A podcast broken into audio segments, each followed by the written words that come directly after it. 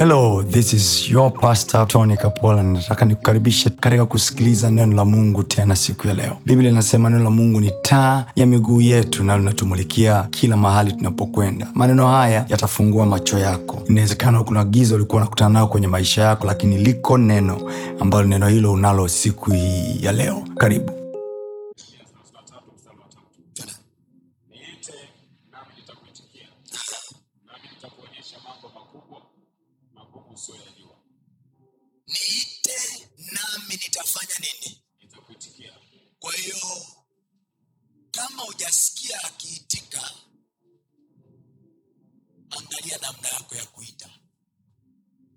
maana yeye alisema akiitwa ana niite nami nitakuitikia. Alafu nami, nami nitakuonyesha. Kwa hiyo haitwi alafu anakuja kibubu. Sema mungu akija aji kibubububu. Hey, anakuja na mapichapicha. Huu mwaka kwa jina la yesu. Amen. Tutaona mapichapicha yake. Amen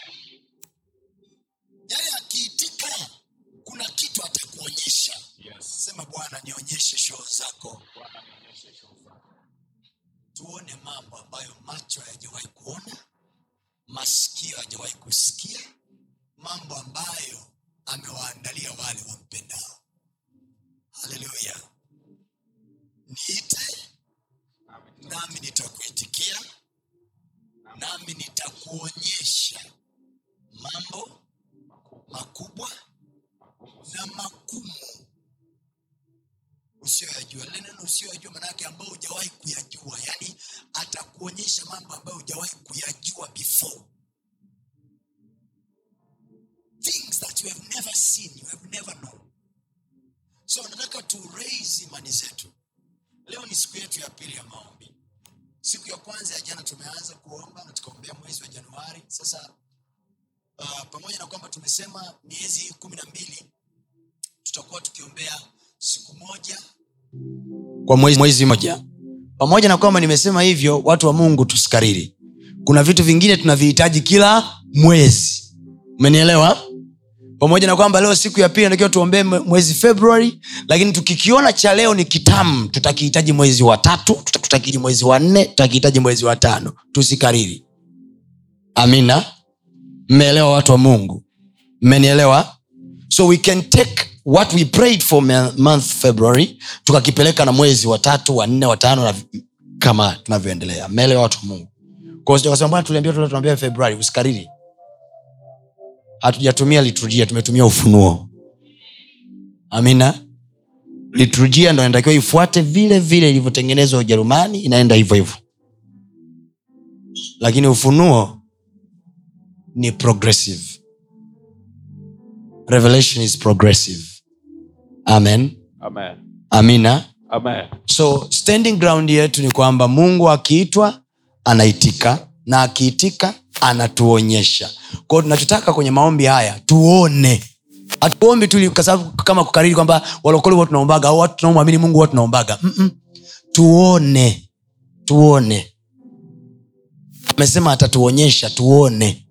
Nataka mimi nione mwezi wa pili kitu fulani na fulani kikitokea na jana nikakwambia biblia inasema mungu huliangalia neno lake ili apate kulitimiza. Kwa hiyo mipango yetu ipo. Mambo ambayo tunatamani kuyafanya mwaka huu yapo.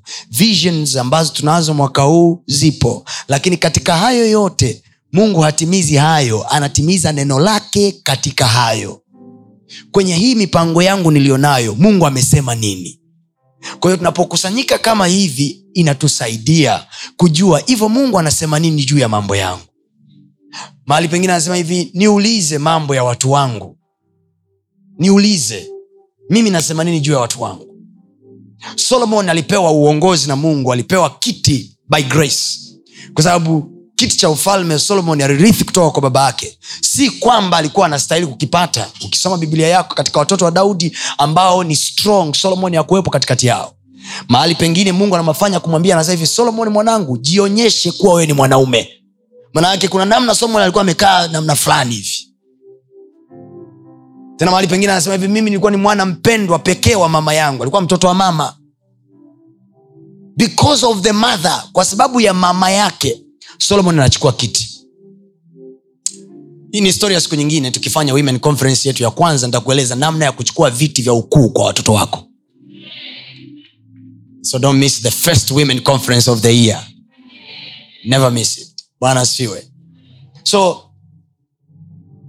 daudi anamwapia bathsheba mama yake solomon kwa sababu alimchukua kutoka kwa uria then anamwapia anamwambia mtoto atakaotoka tumboni kwako huyo ndo atakuwa mfalme. Lakini kukawa watoto wengine kwenye familia ya daudi ambao walikuwa wanastahili kukalia kiti cha ufalme kina absalom na ndio maana walipoona wanachelewa walikuwa wanajaribu kum- kumoverthrow baba yao. Kwa sababu by inheritance kiti cha ufalme anakalia mtoto wa kwanza. Lakini pia by, by strength solomon hakuwa anastahili kabisa hakuwa mtu wa vita hakuwahi kupigana vita hakuwa mtu wa jeshini. Watoto wa daudi ambao walikuwa qualified hawakuchukuliwa. Kwa hiyo kumbe mungu kwenye maisha yetu anaweza kutukalisha kwenye viti tusivyostahili kukaa kabisa. Amen. by qualification hatustahili. By karia hatustahili. Vyeti vyetu havifananii hivyo. Mwonekano wetu haufananii hivyo lakini bwana mwenye neema ana uwezo wa kutukalisha. Baada ya kukalishwa kwenye kiti solomon hajui nini cha kufanya. Sasa ametokea amekalishwa kwenye kiti ambacho kwa namna ya kawaida hawezi kukistahimili. Biblia inasema solomon akawa mjanja. Biblia anasema hivi akachukua sadaka. The first day alipokalishwa kiti akachukua sadaka akaona the only way ambayo mimi naweza nikapata access na mungu is by giving. Na ndio maana nimesema mwezi huu wa kwanza mwezi huu wa kwanza don't do many things kwanza huu ndio mwezi wa kuomba na kutoa makafara.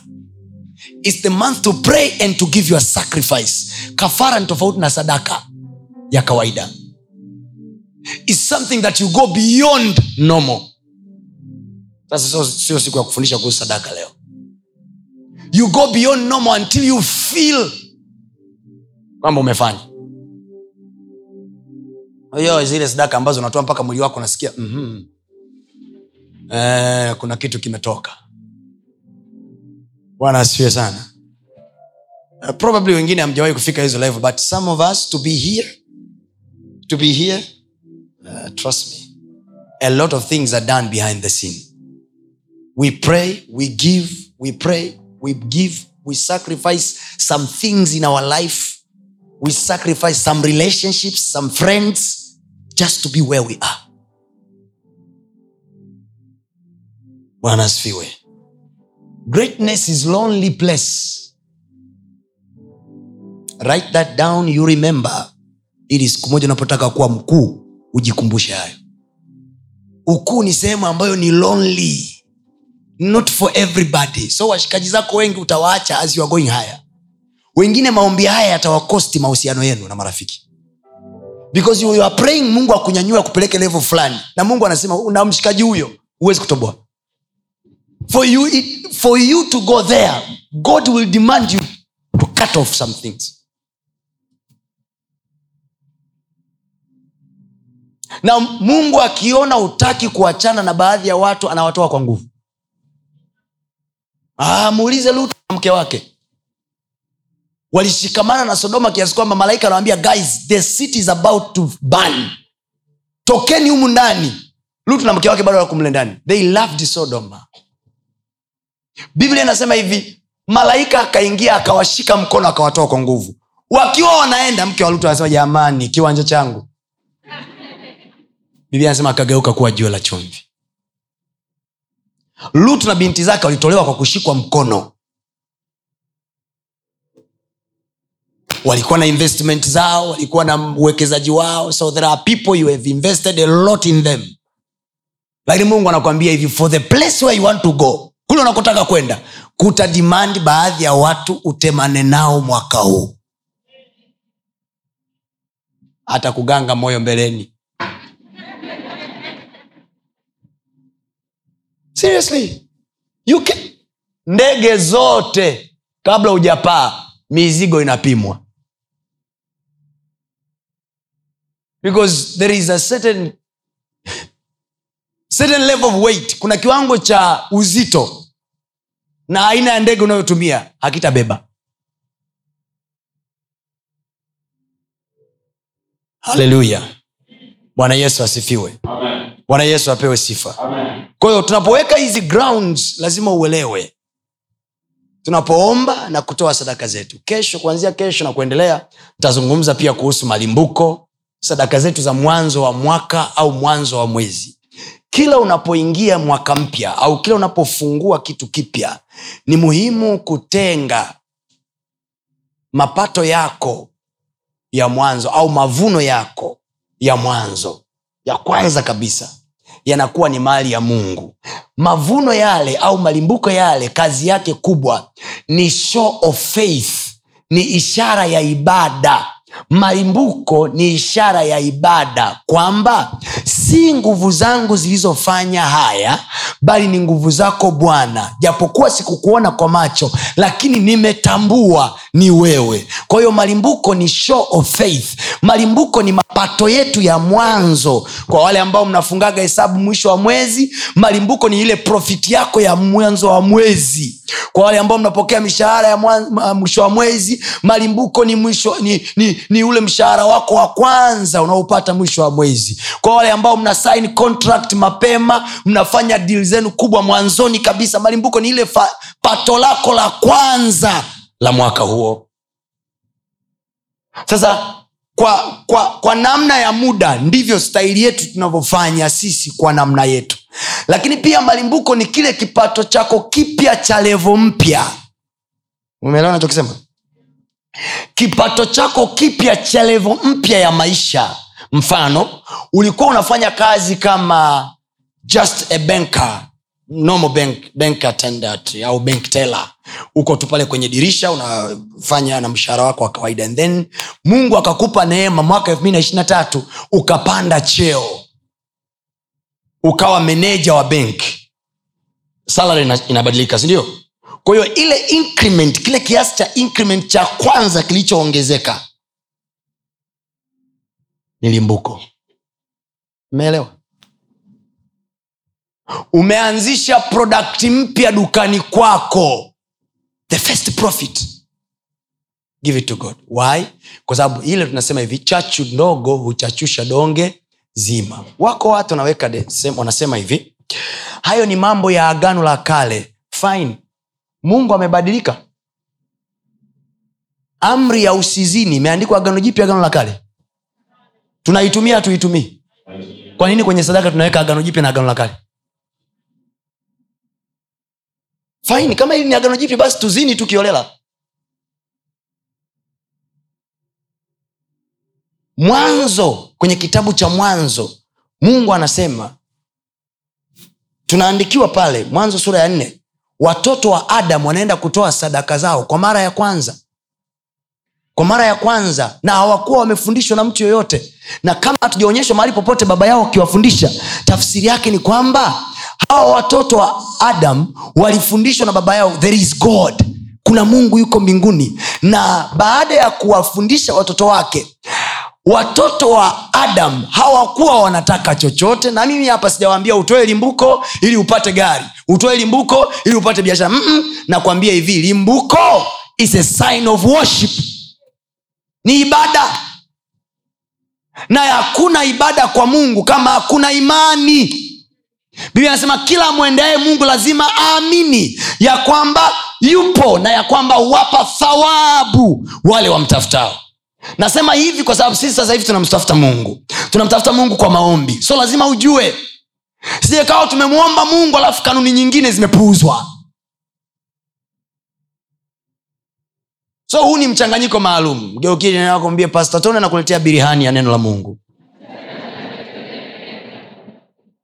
Bwana asifiwe. Ni biriani la, la injili. Na ujue biriani na raha yake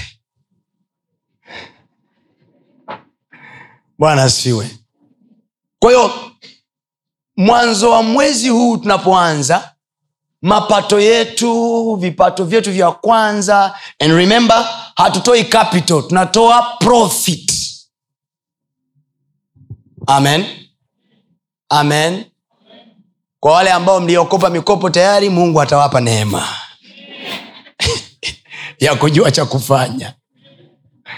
It's an act of faith so kutoka kwenye lile tendo la imani god will give you what to do.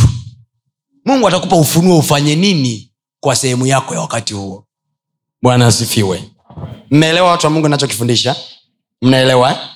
so anaposema watoto wa adamu walienda kutoa sadaka zao mbele za mungu. Walipoenda kutoa sadaka zao ukisoma biblia yako inasema hivi habili akaleta wazao wa kwanza wa wanyama. Alafu kaini akapeleka tu mazao.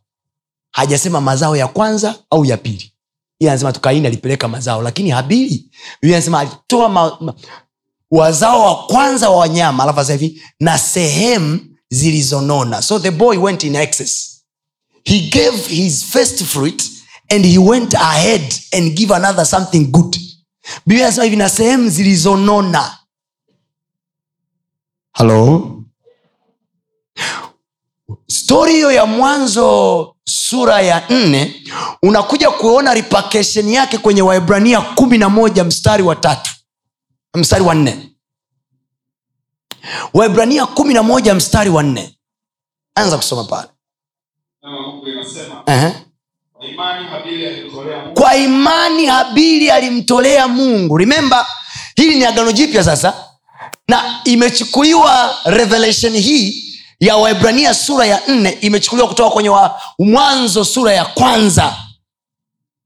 Bwana asifiwe. Imevutwa imeletwa mpaka huku.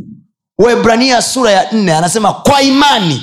Kwa hiyo hawakutoa kwa sababu ilikuwa ni agano jipya au la kale. Walitoa by faith. Hawakutoa kwa sababu ni sheria. Walitoa kwa sababu ni imani. So its an act of faith to give first fruit kwa imani habili alimtolea mungu nini? Dhabihu iliyo bora uh-huh, kuliko kaini. Kwa hiyo alishuhudiwa kuwa ana haki. ana haki. Kwa hiyo limbuko linatupa haki ya kupokea mapato mengine yanayofuata. So mtu yoyote anaye withhold first fruit anaondoa imani itakayompa haki ya kupokea. Kumbuka tumehesabiwa haki kwa njia ya imani. So haki ya wewe kupata breakthrough sehemu yoyote tunayoiomba itapatikana kwa imani. Na imani bila matendo imekufa. Kwa hiyo mlimbuko ni kuonyesha kitendo cha imani. Kwa sababu ndo mwezi unaanza nitaishije miezi inayofuata na ndo mmepokea hela yangu. Wengine ndo mnapata kazi kwa mara ya kwanza. Na, na, naishije? But nasema hivi mungu wewe ndo umenipa. Kwa kuwa umenipa nakupa. Kwa sababu wewe utanipa siku zote. Lakini pia nikikupa mshahara wangu wa kwanza manaake wewe ndo umefanya kazi. Sindio yaani wewe ukipokea mshahara kwa niaba yangu mimi manaake wewe ndo umefanya kazi. Sindio manaake kiti changu ofisini kuanzia sasa anayekalia ni nani kwa hiyo mimi nikimpa mungu mshahara wangu wa kwanza tafsiri yake ni nini? Yeye ndo amefanya kazi. Kwa kiti changu dukani anakaaga nani? Kwao kuanzia hapo naacha kuuza mimi anauza yeye. Now ukichukua hesabu za kibiolojia this one does not add lakini this is act of faith. Kwa kwa imani i give to you my first profit believing. Nakupa wewe faida yangu ya kwanza nikiamini wewe ndo uliyeuza mwezi huu kwa hiyo kama uliuza elfu tatu wende uliuza elfu tatu. Kama uliuza milioni ni wewe uliuza milioni. Kwa hiyo nakupa nikiamini kabisa wewe ndo utaendelea kukaa hapa dukani. Huwezi kuibiwa. Nasema huwezi kuibiwa kizembe. Bwana yesu asifiwe. Mmeelewa hiyo samari ya limbuko? Nitaitafutia siku yake nitaifundisha kwa upana zaidi lakini nataka nikuonyeshe kwa sababu leo tunachokiomba ni kuyataja mambo ambayo hayapo kana kwamba yamekwisha kuapo ukifanya hivyo manaake hiyo ni tendo la imani.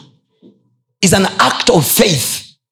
Kwao tunazungumza yote haya kwa imani na tunapofanya hivyo we are provoking the spirit of faith. Tunainyanyua roho ya imani iingie kazini mungu alinipa ufunuo akasema mwaka huu unaitwa mwaka wa roho ambao watu wenye kuongozwa na roho peke yao watasurvive. Sasa mtu mwenye kuongozwa na roho maana yake biblia hivi mtu anayeongozwa na roho haenendi kwa namna ya mwili. Kwanza anasema hivi hao waongozwao na roho hao ndio wana wa mungu. Wana wa mungu uchumi wao na mfumo wao wa kuishi au fanani na wana wa duniani.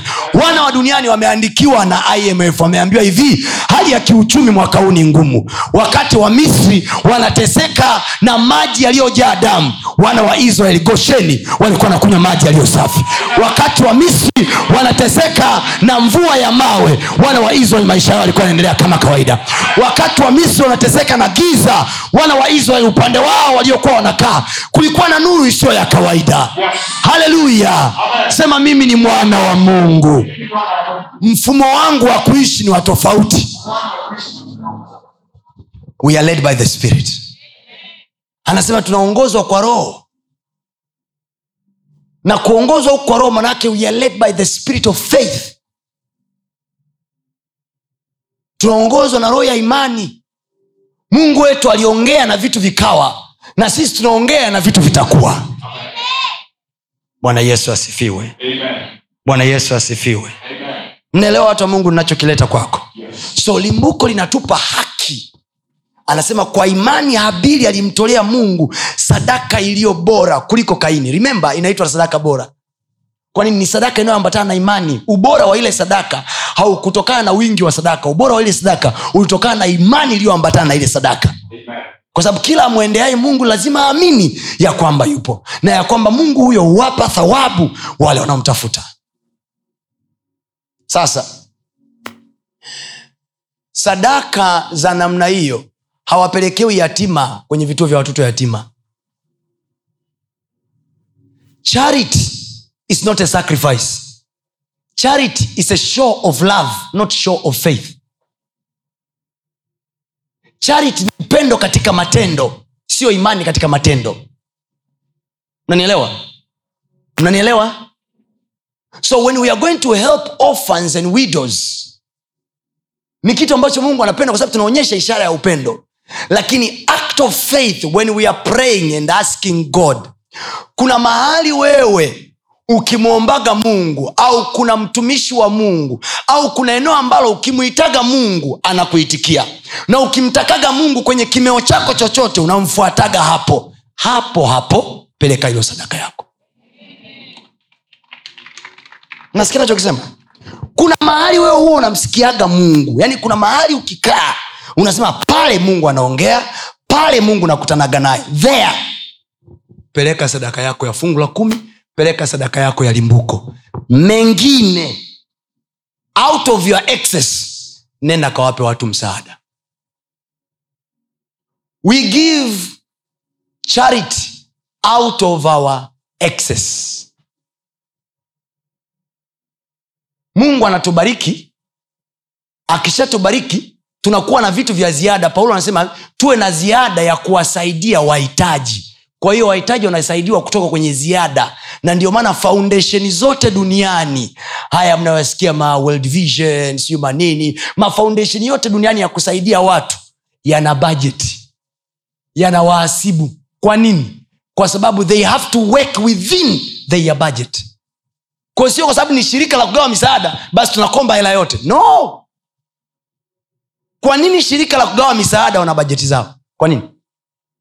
Bill and melinda gates foundation ni shirika la kugawa misaada na kusaidia nchi za afrika na nchi za maskini. Lakini kwa nini wana bajeti si ni shirika la watu matajiri? Why shouldn't they gi- just give? They have budget kwa sababu misaada ina bajeti yake. Sacrifice is another thing. Sacrifice goes by faith doesn't go by budget sacrifice haiendi by budget inaenda by faith. Nini umekiona na nini unatarajia? Abraham ana mtoto mmoja tu anaitwa isaka. Mungu anawambia namtaka huyo isaka. Kamchinje. Mwingine anasema hivi mbona alipofika kule juu akumchinja mungu ndo alimzuia. Alimzuia kwa sababu mungu alishaona tayari the guy is ready to give hakumzuia wakati wanapanda mlima hakumzuia wakati anapanga kuni hakumzuia wakati amelala alimzuia wakati anashusha kisu. Manake the boy was already gone. Mungu apokei sadaka kwenye bahasha. Mungu anapokea sadaka kutokea moyoni. Mark that mungu haipokei sadaka kwenye bahasha inapokuja kwenye kikapu au madhabauni. Mungu anaipokea sadaka kwanza moyoni. Ndiyo maana anania na safira kwenye kitabu cha matendo ya mitume walipanga moyoni kumtolea mungu kiwanja chao. Wakiuza watoe sadaka yao. Iko kwenye matendo ya mitume hiyo story. Wakiuza watoe sehemu ya kiwanja hicho kuwa sadaka yao kwa bwana. Wakafanikiwa wakauza. Walipouza biblia anasema wakakata sehemu ya ile hela wakaificha nyumbani wakaenda nayo kitita kingine mbele za bwana.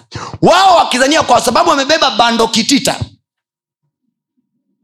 wanadhania kwa sababu wamebeba mzigo wa kutosha mtumishi atachekacheka nyinyi vijana mmebarikiwa sana. Haleluya.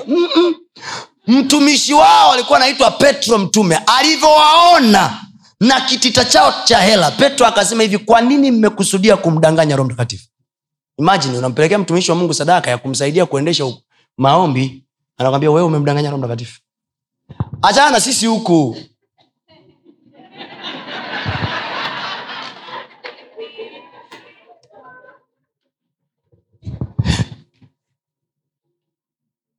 Sio kila sadaka ya kupokea.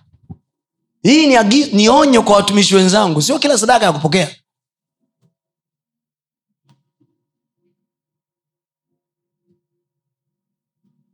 petro anaichungulia ile sadaka anaona kabisa hawa watu wamempiga mwongo roho mtakatifu. Kumbuka hawakuwa wametoa tayari ila petro kaona moyo uliokuwa umefanya hesabu. Tena petro anamwambia hivi je hiki kiwanja kilipokuwa kwenye mikono yenu hamkuwa na maamuzi nacho? Si mngeweza tu kufanya biashara zenu nyingine lakini kutokea moyoni mwenu mlikusudia kumpa mungu. Kwa nini mmemwibia? Anania kabla hajajibu kujitolea maelezo mpaa chini kafa siku hizi mnaweza kutukana kabisa na tukifundisha kuhusu sadaka. Zamani. Alafu nashangaa unauliza maswali hivi mbona siku hizi hatuone malaika? Eh, staili yenu ya kutoa mnafanana waliokuwa natoa zamani. Wanaokuona malaika wa aina ya abrahamu aliyowaona. Tukwambia wewe mtoto wako utoe utatoa. So easy kusema hivi siku hizi hatuone matukio kama ya zamani. Haya. Mbona hatutoi kama zamani? Unajua zamani kulikuwa na miujiza sana. Viwete alikuwa anatembea poa bro tukubali sisi wachungaji basi tumefeli. Turudi kwenu nyinyi waumini sasa. Mbona hamtoi kama alivyokuwa anatoa zamani? Wote tujikague. Tujikague wote. Neno la mungu ni upanga ukatao kuwili. Ukimkata muumini unamkata na mchungaji pia. Fresh umetukata sisi wachungaji. Unarudi sasa huko kwenu au mlaa kuona matendo makuu ya bwana ame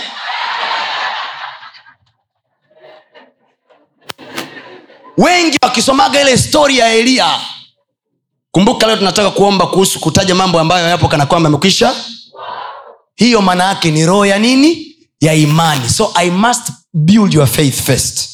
Na imani chanzo chake ni kufanya nini? Ko nataka ukisimama kuanza kuzungumza unazungumza out of faith. Na watu, watu, watu wengine leo hii mtajikuta mnanena madude ma, ya kutisha ya kuogopesha. Usiogope akili yako inakuwa imeshapotea. Unanena imani. Mungu katikati ya giza alinena iwe nuru. Ilitokea ikutokea mungu katikati ya maji mengi akasema maji agawanyike mahali pamoja pakafu paonekane. Palitokea pakutokea. Mungu akaiangalia ardhi akasema nchi naitoe majani. Majani alitokea yakutokea. Speaking things as though you have seen them. Declaring things as though you have seen them. Haleluya haleluya wakati wa eliya mtihani aliyowapa manabii wa bahari ulikuwa ni very tricky. Ingekuwa ni kuloga na kufanya vituko viwili vitatu angetoboa. Manabii wa bahari wangetoboa. Lakini aliwapeleka kwenye mahali ambapo mungu hachelewi kuitwa. Akawambia tutengenezeni madhabahu mbili. Mungu atakayejibu kwa moto huyo ndio mungu. Remember eliya ana referensi zake mbili tatu. Kwamba mungu alishawai kushukaga sodoma akashusha moto kwa anajua kabisa mungu wangu mimi anashushaga kanyamaza nalo jibu. Kwao eliya akuwa anafanya pale akibahatisha. He checked the reference. He had the history. Kama sisi ambavyo tukiomba hatuombi from vapor hatuombi from vacuum. No we have the reference. Amen. Tunayo reference ya matendo yake. Yes. hatuombi kutokea kwenye vacuum. Ha. Jehova tukikuomba we are praying from the reference. So elia anawategeshea mtego wenzie akijua kabisa wa kwangu mimi anajibugi kwa moto. Aliwahi kumwona akijibu kwa moto hata mara moja ila yeye elia anakumbuka kabisa sodoma na gomora moto ulishuka. Kama mama yake musa. Mama yake alimjengea mwanaye kisafina alafu akamweka kwenye maji. Alimjengea kisafina akamweka kwenye maji kwa sababu watoto wa kiume wote walikuwa na uao mama yake musa akafanya reference akarudi. Hivi ni wapi ambapo mungu alimwokoa mtu mmoja wakati wengine wote wanauawa? Akakumbuka wakati wa nuhu. Na mungu alimwokoa nuhu kwa nini? Kwa safina. Kwayo wakati wengine wote wanazama na kuuawa nuhu na nyumba yake walipona. Mama yake musa akasema imeisha akajenga kisafina akaweka matukio yale yale akachukua miti ile ile akachukua lami akaipaka ile safina akamweka mwanaye ndani alafu akamtumbukiza kwenye maji. Jamani musa alikufa? Mungu abadiliki. Majira anaweza kubadilika lakini sio yeye. Yes. nasema majira anaweza kubadilika lakini sio yeye. Yes. niko hapa kumwambia mama mmoja ambaye ametafuta mtoto kwa miaka mingi. Alimjibu hana atakujibu na wewe nasema alimjibu hana atakujibu na wewe. Haleluya. Eliya akawategeshea wenzie mtego mzuri kabisa. Akasema atakee jibu kwa moto huyo ndo mungu. Wakapanda madhabauni eliya akasema tangulieni nyinyi anzeni kuita. Remember by that time eliya anaweka huo mtihani kuna ukame wa miaka mingapi? Ukame wa miaka mingapi? Mitatu na nusu. Yaani hata ile mitatu yenyewe imeshapitiliza ni mitatu na nusu watu wanakufa wanauawa na njaa. Hali ni ngumu ya kiuchumi. Elia akasema tumwiteni mungu hapa. Atakayejibu kwa moto atatupa majibu. Akasema anzeni nyinyi. Manabii wa bahari wakaanza wakajikatakata wakaanza wakacheza wakapiga ngoma wakafanyeje wakafanyeje. Ola elia anawaambia labda mwamba kalala mshtueni. Wajamaa wanamshtua oya mungu tunaumbuka huku mjini ola wanaita wanaita wanaita wanaita hamna kinachotokea. Eliya akasema sasa imefika zamu yangu. Narudia tena. Kumbuka kulikuwa na ukame wa miaka mingapi? Wengi sasa wanadhania kwamba bwana ukatujibu kama ulivyomjibu eliya eliya hakujibiwa kwa sababu aliomba. In the matter of fact eliya hakumaliza hata maombi yake. Alianza bwana na ijulikane leo kama wewe ni mungu. Kabla hajamaliza moto umekuja hiyo eliya akujibiwa kwa sababu aliomba maombi mazuri. Uh-uh. eliya alijibiwa kwa sababu alitoa sacrifice. Wengi wanadhania sadaka aliyoitoa eliya ni ng'ombe. Sadaka hakuwa ng'ombe. By that time kulikuwa na ukame wa miaka mitatu. Kwa hiyo scarce commodity wakati ule ilikuwa ni nini? Maji. Na eliya akachukua mapipa mangapi? Kumi na mbili. Akamwaga. Ha! watu wanatafuta maji. Wa unayamwaga oh yeah. Something that is treasure kitu ambacho kilikuwa ni treasure. Yeye ndo alikuwa nakimwaga watu tanzania sadaka ilikuwa ng'ombe. By that time sadaka sio ng'ombe. There is the time mungu ahitaji hela yako. There is the time mungu anahitaji your time. Kuna wakati mungu ahitaji muda wako. Kuna wakati mungu anahitaji tu uwepo wako mahali fulani. Kuna wakati mungu anahitaji uwepo wako. Kuna wakati mungu anahitaji fedha. Tatizo ni kwamba tukisema sadaka akili yako sababu umezaliwa kwenye nyumba ya kimaskini basi unawaza tu hela yangu hela yangu hela yangu hela yangu mungu anapewa kitu ambacho ni treasurable kwa wakati huo.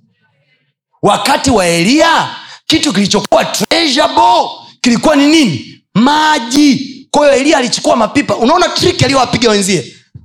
Kwa sababu kama ni ng'ombe manabii wa bahari walitoa wakutoa kama ni madhabau manabii wa wali walikuwa nayo walikuwa hawakuwa nayo? Sasa angalia ofisini kwako.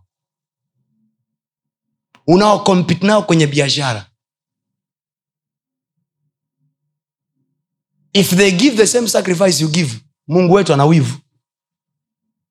Elia ni kama alimwambia tu mungu wao wametoa kwa mungu wao ng'ombe na wamejenga madhabao lakini mimi kwako sikupi tu ng'ombe naweka na maji. Kile kitendo cha kuweka kwa sababu walikubaliana tu wajenge madhabau mbona ya maji elia akuwaambia wenzie? Ufunuo mwingine unauficha unaubania unaweka huku chini. Unatembea hivi haleluya mwaka huu unatoboa kwa jina la yesu. Mwaka huu unasagwasagwa mbele yako kwa jina la yesu. Milango itafunguliwa usioitarajia. Fursa utaziona usizotarajia. Tanzania itasema heri ulizaliwa kwenye nchi yake. Haleluya nasikia raha kwa sababu nawatengeneza wananchi wa nchi yangu walio bora bwana yesu asifiwe. Bwana yesu asifiwe. So be smart. Wakati wa njaa ya toa maji. Wakati wa njaa ya chakula toa chakula. Wakati wa njaa ya hela hapo sasa. Hapo sasa. Ndio pana maombi. Ndio pana kujitia moyo. Ndio pana utasikia namsubiri na, na, na mungu anisemeshe subiri tu atakusemesha. Wakati unasubiria akusemeshe wenzako alishaenda mbali. Bwana asifiwe. Bwana asifiwe. Bwana asifiwe. Sema bwana yesu nimekuja. Na imani yangu hii niliyo nayo mahali popote ninapopelea kwa imani niongezee imani yangu. Niongezee imani yangu so moja ya kitu ambacho tunakiomba kwa mwezi huu wa pili na kwa siku hii ya pili tunaomba roho ya imani. Na roho ya imani inaonekana kwa manifestation zake. Na hii ndio manifestation ya roho ya imani. Biblia anasema kwa kuwa sisi nasi tunayo roho ile ile ya imani. Tunaamini na kwa sababu hiyo tunanena. Kwa roho ya imani sio kufanya na roho. Uh-uh. Roho ya imani inaonekana kwa manifestation zake. Kila roho ina manifestation zake. Roho ya ujasiri inaonekana kwa ujasiri. Roho ya uongo inaonekana kwa wewe kuongea uongo. Roho ya uzinzi inaonekana kwa wewe kuzini. Lakini roho ya imani inaonekana kwa kuyataja mambo ambayo hayapo kana kwamba yamekwisha kuwapo read there for me please. Warumi sura ya nne, no, no, no. i need your corinthians Pili, sura ya nne mstari wa kumi na tatu. Wakorinto wa pili sura ya nne mstari wa kumi na tatu. Wakorinto wa pili sura ya nne mstari wa kumi na tatu. Then we go into prayers. Mgeukili na kumuulize mtumishi wa mungu anauliza umeelewa kuhusu limbuko? Kwao limbuko sio msaada kwa kanisa. Siku yoyote kwenye maisha yako usije ukafikiri kwamba sadaka ni sapoti ya kanisa. No. It's a worship. Ni ibada yako niliwahi kuwauliza swali hapa nikasema hivi wangapi mnawajua madevo worshiper unamjua kwa makafara yake. Kwamba huyu bwana ni mshirikina sana anatoa watu kafara huyu. Kwani devil anakuimbia nyimbo kwamba mimi devil mimi devil we know them by what they are doing. Tunawajua kwa vile wanavyovifanya. Sacrifices that they give we know which god they worship. Kona sisi nasi tutajulikana kwa vile tunavyofanya kwa mungu wetu. How systematic consistent are we giving towards him? Mwaka huu mungu akayabariki maisha yako sana. Akuongezee imani ya kufanya naye kazi. Amen. sema bwana yesu Bwana Yesu, kama kuna mradi wako wowote kwenye uso wa nchi. Mimi niachie. Nitaufasiliteti. Niachie. nitaufacilitate Nitafacilitate. kwa nini tunatoa sadaka kwenye huduma kwenye kazi ya mungu kama hii au kwenye makanisa yetu? Kwa sababu pale ndipo mungu anapatikana kwa namna ya neno lake. Watu wanahudumiwa na mungu kupitia mtumishi wake. Si tunaamini mungu anatuhudumia kupitia mtumishi wake. Kwa hiyo hatumpi mtumishi direct mtumishi anakuwa tu ni kama sehemu ya sisi kupo, ku, ku, ni, ni kama tu address ya sisi kukutana na mungu. I'm just an address for people to meet god. I'm not the god. Mimi sio yesu mimi sio mungu. Ila mimi ni address tu ambayo mungu anatumia kukutana na watu wake.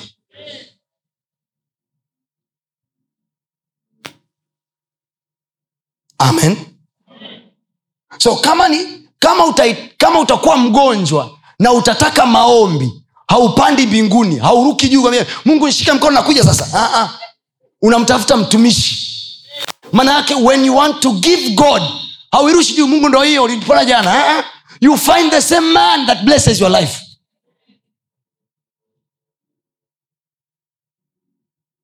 Bwana asifiwe. Punguza theolojia nyingi. Take it simple and live your life freely yaani hapo stiembo kwamba "Eh, unajua katika roho nilitizama nikalala mungu akanionyesha usi... uh, uh, uh. take it easy bro haleluya geukeji anakwambia take it easy amen sikiliza hii mm. Lakini kwa kuwa tuna roho ile ile ya imani mm-hmm. kama ilivyoandikwa, Mm-hmm. na kwa sababu. Kwa kuwa tuna roho ile ile ya imani waliokuwa nayo baba zetu waliokuwa nayo kina musa waliokuwa nayo kina abraham anasema nalifanyeje? Hiyo kama ilivyoandikwa naliamini kwa sababu hiyo nalinena. Then sisi nasi twaamini sisi nasi twaamini. Eh? twanena. wangapi wanaamini mungu yupo katikati yetu? Wangapi wanaamini mungu anaweza mambo yote kwa kuwa unaamini unasema nini? See? ninachokiamini kinanipa cha kusema. Yes. naamini mungu ana nguvu sana kwa sababu hiyo. Nasema mlango ule unanifungukia kwa jina la yesu. Maana huyo mungu mwenye nguvu nyingi niko na yeye. Yes. meelewa nachokisema kile unachokiamini kikupe cha kusema. Usishie tu kusema hivi mi namwamini mungu. Mungu anajua yuko hapa hata nisaidia unasema hivi mimi hivi mi sio lazima nikuonyeshe eh, mi, mi namwamini mungu wangu namwamini. Eh, eh. ukiamini unasema you have to be influenced by faith to speak something. Imani hainyamazi kimya. Imani inaongea. Imani inaongea kwamba safari hii biashara yangu haitakufa. Ukiulizwa kwa nini unasema haitakufa? Kwa sababu naamini yeye anayegawa roho inayouisha. Yes. Unachokiamini kinatakiwa kikupe kusema. Geukia jirani yako mwambie ukimaliza kuamini sema. Mwambie tena. Mwambie tena. Anasema kwa sababu tunayo roho ile ile ya imani. Mungu alimwambia abraham huna mtoto. Mimi nitakubadilishia jina nitakuita abraham maana yake baba wa mataifa mengi. Yaani sio baba wa mtoto mmoja baba wa mataifa mengi. Abraham aliamini na alipoamini pale pale akaenda rita akabadilisha na vyeti vya kuzaliwa. Jina yake libadilikia pale pale. Pale pale jamaa kusema "Ah, hasa mungu hati zangu nyingi zimeandikwa. Jina." ah, he changed the name right there. Ndio maana anaitwa baba wa imani. Right there. Jina lake libadilika kila walipokuwa wanamwita abraham walikuwa wanamwita baba wa mataifa baba wa mataifa. Zamani alikuwa ana- anaitwa assumed baba wa kufikia. Kwa watoto wa wengine walikuwa wanalelewa nyumbani kwake. Yeye hajawahi kulewa kwake. Mpaka mungu alipombadilisha jina. Abraham baba wa mataifa mengi. Kwa hiyo ukiita abraham unaita baba wa mataifa mengi. Anaitika naam. Alisema vile aliitwa vile majina yake alibadilika vile mpaka akawa kile mungu alichokisema. Haleluya watu wa mungu. Haleluya. Sema leo bwana nimekuja kuyataja mambo ambayo hayapo kana kwamba yamekwisha kuwako. Sema kwa jina la yesu ninauona mwaka huu. Ah, sema nauona mwaka huu ulivyo mwepesi mbele yangu. Sema ninayo roho ya imani ndani yangu. Sitaingiwa na hofu wakati wowote. Listen kwa nini tunatamka roho ya imani? Kwa sababu ziko nyakati mwaka huu katikati hapo. Biblia anasema mwenye haki wangu ataishi kwa mwenye haki wangu ataishi kwa hajasema ataishi kwa mshahara ataishi kwa hajasema ataishi kwa capital ataishi kwa kwa hiyo kuna wakati unaweza ukapata dili za biashara za mamilioni ya fedha alafu ukiangalia kapito yako haitoshi. Kama una roho ya imani huwezi kusaini contract. Huwezi kuchukua hatua za kufanya ma, ma, uh, feasibility studies and everything. Watu wa mungu wakati mwingine tunapigwa gepu za maisha na watu wengine kwa sababu wamefuata kanuni za mungu wetu hizi hizi. Hayuko katika kristo hayuko ndani ya kristo sio mkristo kama wewe lakini amezifuata kanuni za mungu. Na nikwambie kitu law of gravitation inafanya kazi kwa mwarabu inafanya kazi kwa mhindi inafanya kazi kwa msandawe inafanya kazi kwa mchaga aliyeko kibororoni. Yote ni law of gravitation. Ukiruka utashuka. Whatever that goes high goes down. Is law of gravitation. Sawa? Sawa? Law of faith iko hivyo hivyo. Inafanya kazi kwa mwarabu inafanya kazi kwa mhindi inafanya kazi kwa msandawe. Naelewa nachokisema kasema hivi eh, mbona yule ajaamini lakini vitu namtokea ah, mbona ah, ah, ah, law works to everyone. When it is the law when it is the principle. Hmm. newtons law of motion? Haya wote mliosoma physics newtons law of motion. Twende kazi Ehe, engineer twende.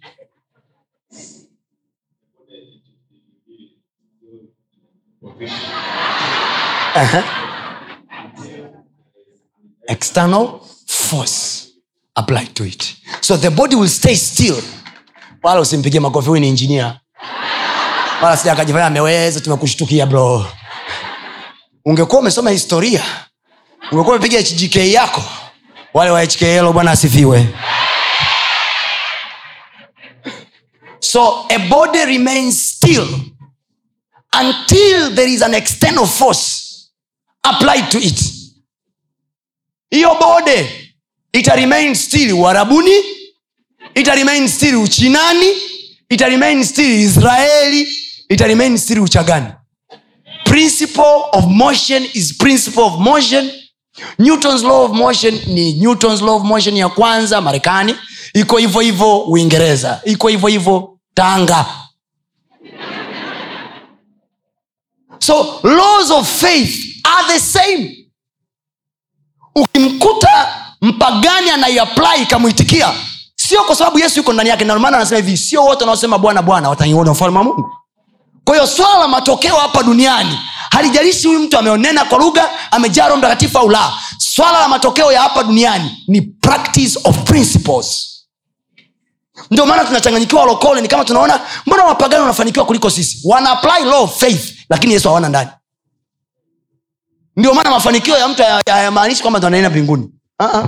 hiyo swala la kwamba una mungu alafu unaenda mbinguni alafu una hela pia nanyewe ni tatizo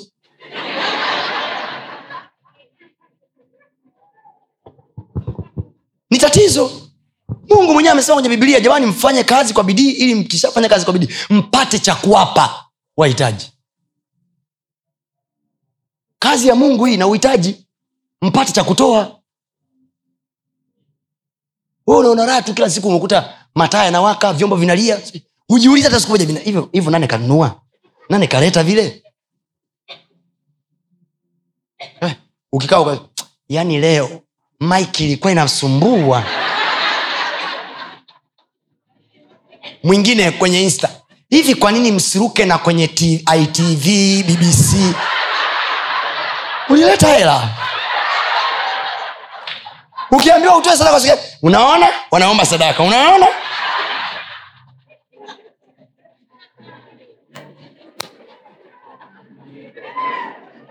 mungu alitujalia kwa neema yake. Mkesha wa mwaka mpya uliruka Clouds tv sasa mtu mmoja kwa nini msingekuwa mnaruka kila siku wewe? Wanafanya biashara wale. Wale wahubiri njini ndugu yangu wanafanya biashara. Sahizi tuko live hapa st bongo. St bongo anatizama na kuna mtu anatizama pale nyumbani. Umwambie sasa toa sadaka yako mtu wa mungu tuendelee kutizama. Yaani mungu ni mwema sitakuombea mtumishi.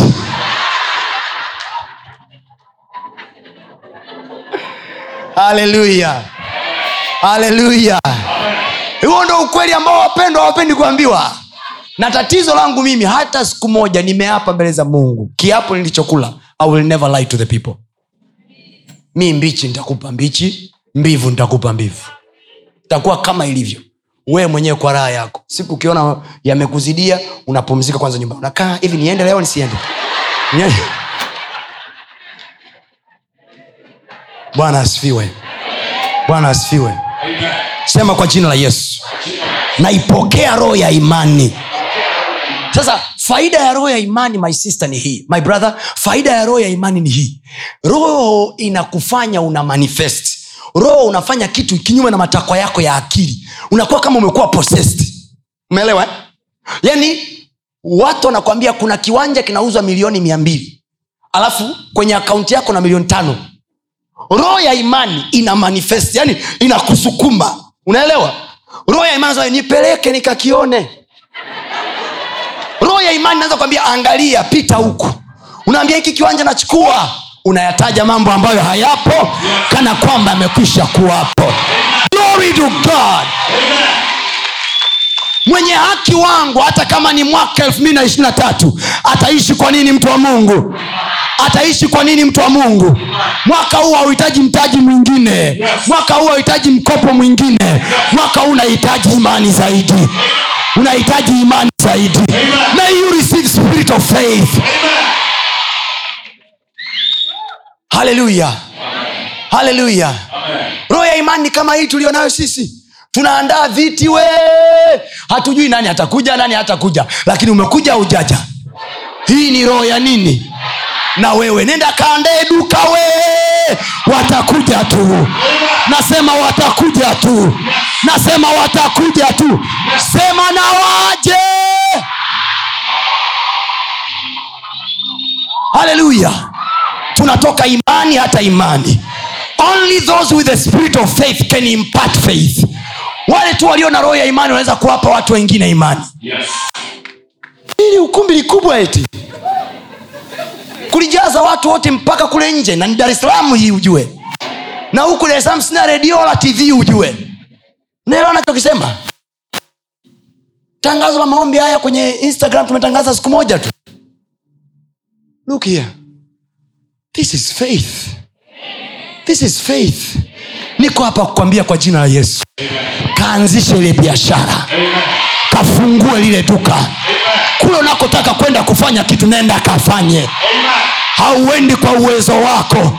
Anasema si kwa uweza wala kwa nguvu bali kwa roho wangu asema bwana.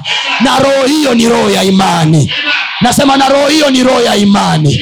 Sema kwa jina la yesu. Napokea roho ya imani. Na kwa kuwa nimeipokea na kwa kuwa naamini ninasema nilichoamini. Sema nayaweza mambo yote. Katika yeye anitee nguvu.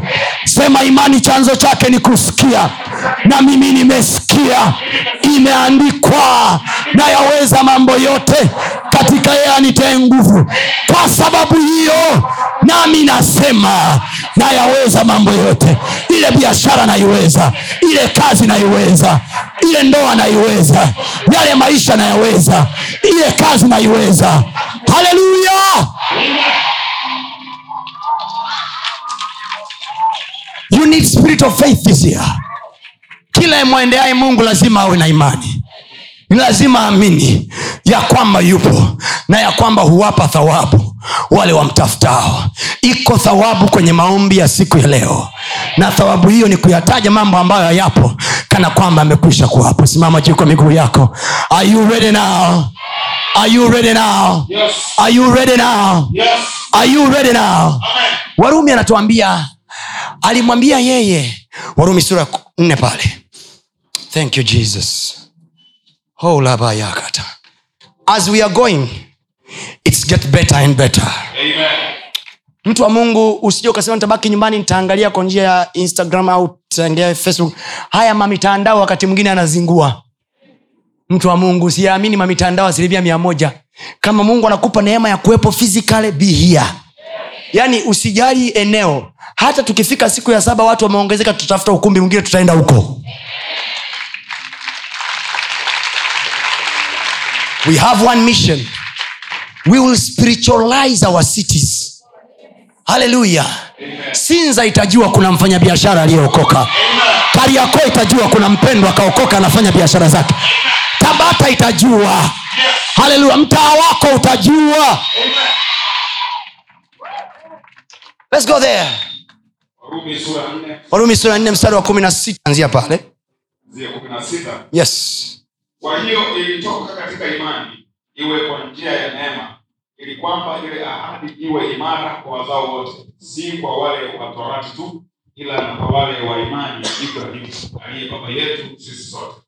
Kama ilivyoandikwa nimekuweka kuwa baba wa mataifa mengi mbele zake yeye aliyemwamini yaani mungu mwenye kuwawisha wafu ayatajale yale yasiyokuwako kana kwamba yamekuwako sikia nataka usikie hivyo vitu viwili hapo alimwita baba wa mataifa mengi yeye aliyemwamini yaani mungu mwenye kuwauisha wafu mwenye kuwauisha wafu. Now there is a link here there is a link here kuwauisha wafu na kuyataja mambo ambayo hayapo kana kwamba yamekwisha kuwapo. Yaani mtu ambaye tayari tunamuita marehemu mungu anasema yupo. Kumbuka lazaro wakati amekufa yesu anasema amelala. Words maneno ya mtu wa imani hayafananii situation iliyopo. Maneno ya mtu wa imani naongea contrary na situation iliyopo. Mtu wa imani anaona hasara naiona faida naiona faida. God just give me wisdom. Nipe tu hekima lakini hapa faida ipo hapa faida naiona. Jamani glory to god. Kuna mtu anatoboa mwaka huu. Mgeukini anakwambia kwa navyoona mpaka dakika hii vitu vimeitika. Anauisha wafu. Hey! anauisha wafu sema kwa jina la yesu. Kila kilichokufa kwenye maisha yangu mimi niliyeamini nimemwamini yeye ha, anayeuisha wafu. Ninaamuru viuishwe sasa viamke sasa vya kwangu vilivyokufa. Kila kipawa changu kilichokufa chenye kuniletea faida na kiamke sasa na kiwe hai tena. Kwa jina la yesu ninauisha kilichokufa biashara yangu iliyokufa na iamke sasa. Kazi yangu iliyokufa watu wangu waliokufa koneksheni zangu zilizokufa vya kwangu vilivyokufa na viamke sasa. Na viuisha sasa. Mahusiano yangu aliyokufa na yauisha sasa. Kwa jina la yesu kwa jina la yesu. Kwa jina la yesu. Kwa jina la yesu. Viwiswe sasa. Vilivyokufa kwenye maisha yangu. Viuiswe sasa. E bwana neno lako linasema neno lako linasema tumepokea roho ya imani. Tunaamini. Na kwa sababu hiyo tunasema. Sema leo nimejua. Roho ya imani nataka niseme. Inanitaka niseme. Nami nasema. Nayaweza mambo yote katika yeye anitiae nguvu. Nimesikia neno lako na kwa hiyo nimeamini kwa jina la yesu. Naiweza ile biashara. Mipango niliyoiweka naiweza. Nitaitimiza kwa jina la yesu. Kuwe na fedha kusiwe na fedha. Umesema kwa neno lako mwenye haki wako ataishi kwa imani. Ataishi kwa imani. Hakuna mahali umeandika ataishi kwa fedha hakuna mahali umeandika ataishi kwa mkopo. Hakuna mahali umeandika ataishi kwa msaada. Bwana umesema tutaishi kwa imani na imani yetu inasema tukiamini tuseme tunachokiamini. Nami nasema kwa jina la yesu nalipa madeni yote kwa jina la yesu. Biashara yangu inafanyika kwa jina la yesu. Kazi yangu inaenda kwa jina la yesu. Vitu vyangu vinasonga kwa jina la yesu. Mambo yangu yanasonga. Kwa jina la yesu. Sitakwamishwa. Sitakwamishwa. Kwa jina la yesu. Kwa jina la yesu. Nayataja mambo ambayo hayapo kana kwamba yamekwisha kuwapo. Sema kwa jina la yesu. Nawaona wateja wanamiminika kwenye biashara yangu. Nawaona wateja wanakuja kwenye kazi yangu. Naona promotion inakuja kwenye barua yangu. Barua inaandikwa kwa jina langu. Naiona promotion. Naiona afya kwa watoto wangu. Nayataja mambo ambayo hayapo. Nataja mambo ambayo yapo. Kana kwamba yamekwisha kuwapo. Sema afya kwa watoto wangu. Imejaa tele. Nyumbani kwangu kuna amani. Nayataja mambo ambayo hayapo. Kana kwamba yamekwisha kuwapo. Sema natamka kwa jina la yesu. Kumekuwa na amani kwenye nyumba yangu. Kumekuwa na faida kwenye biashara yangu. Kumekuwa na maendeleo kwenye maisha yangu. Sioni hasara. Sioni hasara. Sioni hasara. Sioni hasara. Sioni hasara. Kwa jina la yesu. Kwa jina la yesu. Neno lako linasema wanaokungoja wewe watapata nguvu mpya. E bwana nimeacha kazi zangu. Nimeacha biashara zangu. Nimewahi hapa kukungoja wewe kusema na wewe napokea nguvu mpya. Napokea nguvu mpya. Neno lako linasema tutapata nguvu mpya. Tutapaa kwa mbawa kama tai kwa jina la yesu. Wanapozimia wengine na kataa mimi sitazimia. Mimi sitazimia kwa jina la yesu. Sitazimia kwa jina la yesu. Mbawa zinakuja kwenye mwili wangu kwenye biashara yangu kwenye kazi yangu kwenye jina langu. Mbawa kama tai. Mbawa kama tai. Kwa jina la yesu. Na paa juu kwenye biashara. Na paa juu kwenye karia. Na paa juu kwenye biashara. Na paa juu kwenye karia yangu. Kwa jina la yesu. Ninaondoa kila kikwazo. Kila kikwazo kinaondolewa.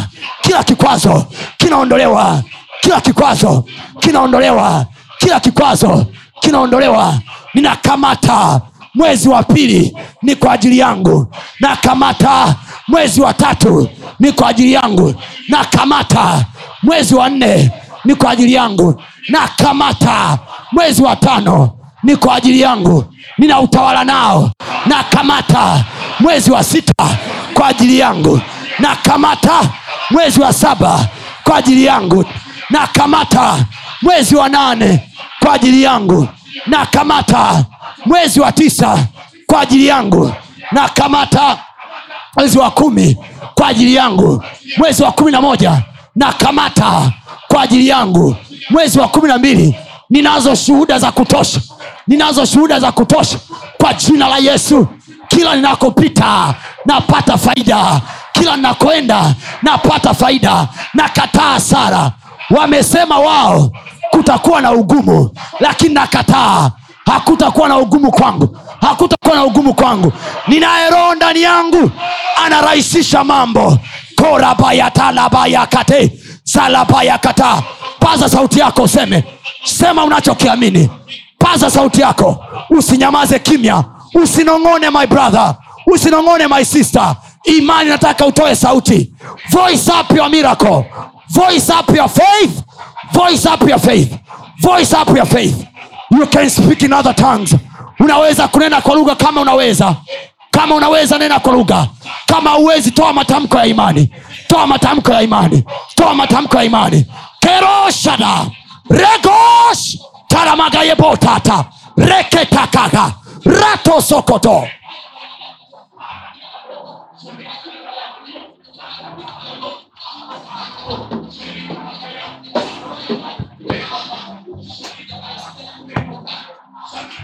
mwenye imani hata nyamaza kimya. Mwenye imani asinyamaze kimya.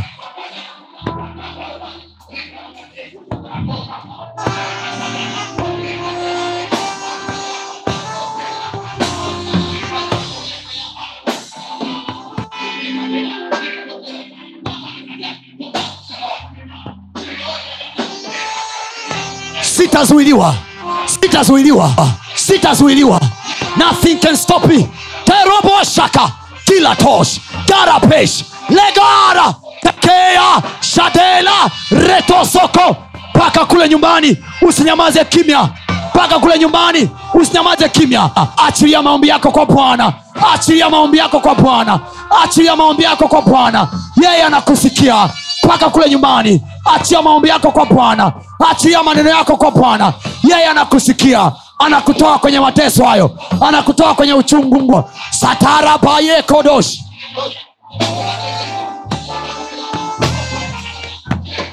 pray, pray, pray. usinyamaze kimya. Usinyamaze kimya.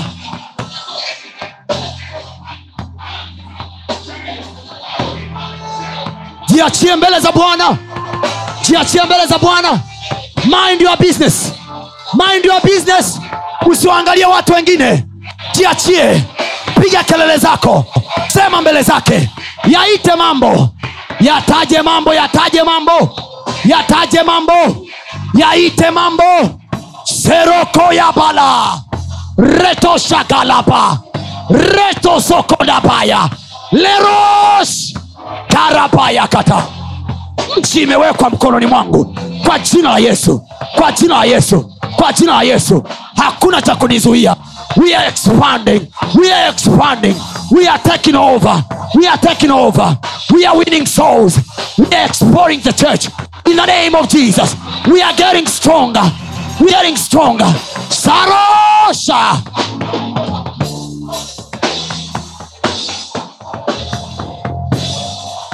Everybody pray. Everybody pray. Everybody pray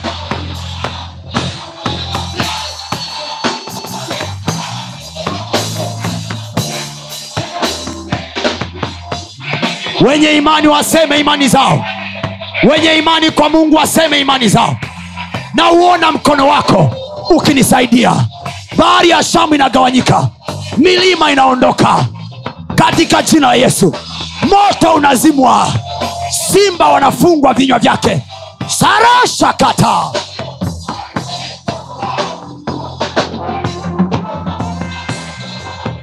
tatoza.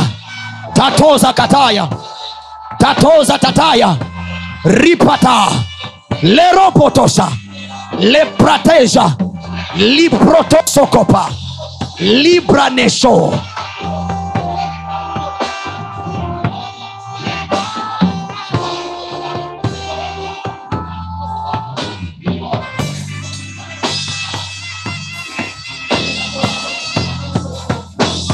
Let heaven hear your voice.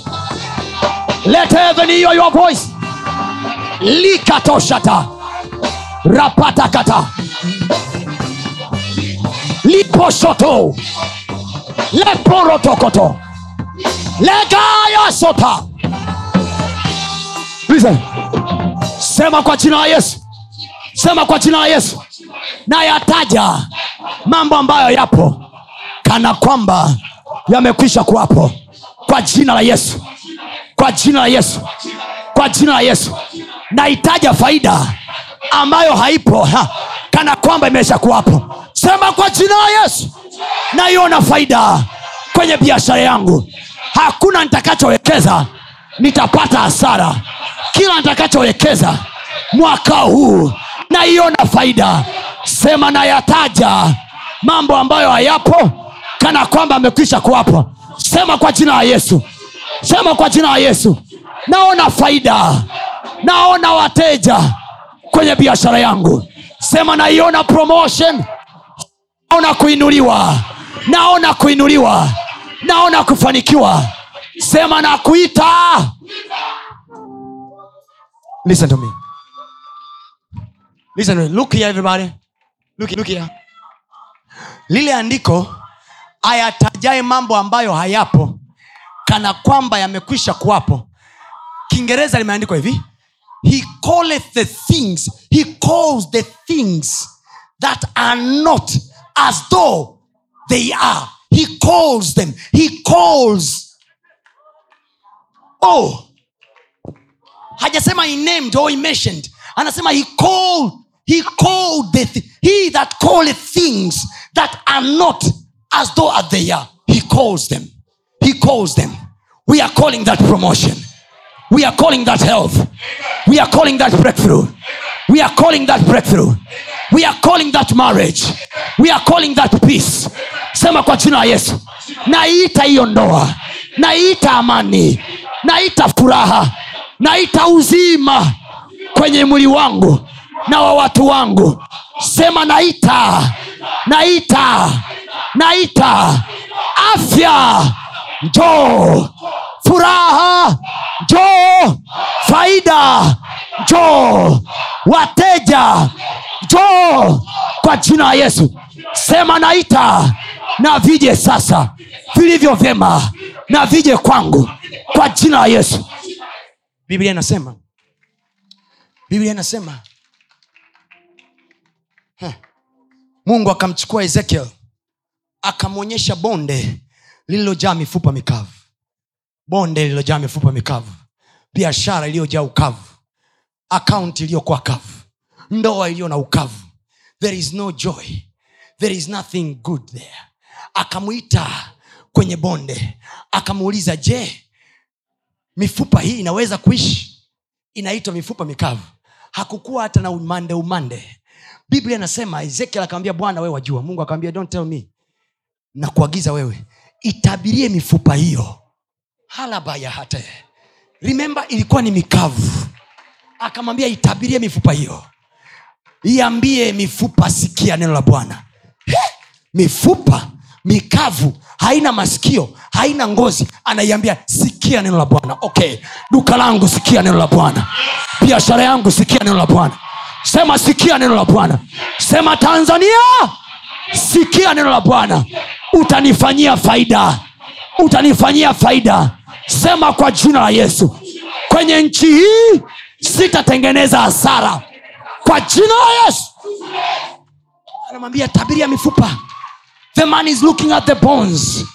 And the man is saying mifupa. Sikia neno la bwana. Bwana wa majeshi asema hivi. Anasema ezekiel anasema hivi nilipokuwa nikitabiri listen angalia kinachotokea tunapoomba hapa anasema nilipokuwa nikitabiri mfupa mmoja ukaanza kusogeleana na mfupa mwingine Haha. tunapoomba saa hii shilingi moja itasogeleana na shilingi nyingine ha! Mguu mmoja utasogeana na mguu mwingine. Sema na tabiri kwa jina la yesu. Biashara yangu inakusanya wateja. Inakusanya wateja. Inakusanya faida kwa jina la yesu. Na tabiri kwa jina la yesu. Barua za mema na ziandikwe. Tenda mpya na ziandikwe. Kwa jina la yesu. Kwa jina la yesu sema popote mwaka huu nitakapopeleka barua yangu nakapopeleka profaili yangu takapopeleka kampani yangu takapopeleka biashara yangu nafunguliwa mlango nafunguliwa mlango. Sema na tabiri mlango ulio wazi mbele yangu kwa jina la yesu hakuna wa kunipinga.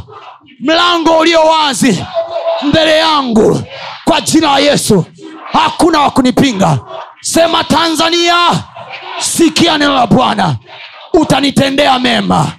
Wakiona ugumu wengine nitaiona faida ndani yako. Taiona faida ndani yako. Naikataa sara naikataa sara kwa jina la yesu. Kuna amani kwangu. Kuna amani kwangu. Kwa watoto wangu. Kwa mwenzi wangu. Kwenye maisha yangu. Kwa jina la yesu. Iko afya tele iko afya tele kwenye kazi yangu kwenye mwili wangu kwa jina la yesu. Sema naita yaliyo mema yanijie. Naita wema na fadhili zake vikanijie sasa kwa jina la yesu kwa jina la yesu kwa jina la yesu. Ninayataja mambo ambayo hayapo kana kwamba amekwisha kuwapo kwa jina la yesu. Iwepo kazi yenye faida iwepo promotion. Uwepo mlango wa mema. Kwa jina la yesu. Naita mlango na ufunguke. Na ufunguke. Kwa jina la yesu mungu akubariki. Hongera kwa kusikiliza maneno hayo ya mungu. Najua yamekujenga yamekuinua. Unaweza ukatufuatilia pia ibada zetu live kwa njia ya youtube na mitandao yetu mingine ya kijamii. Lakini pia kama ungependa kushiriki pamoja nasi kwa njia ya sadaka najua maneno haya yamekubariki. Ni kwa 0762153539 lakini pia unaweza uka reach out kwa namba hizo hizo kwa njia ya whatsapp. Na mungu atakubariki sana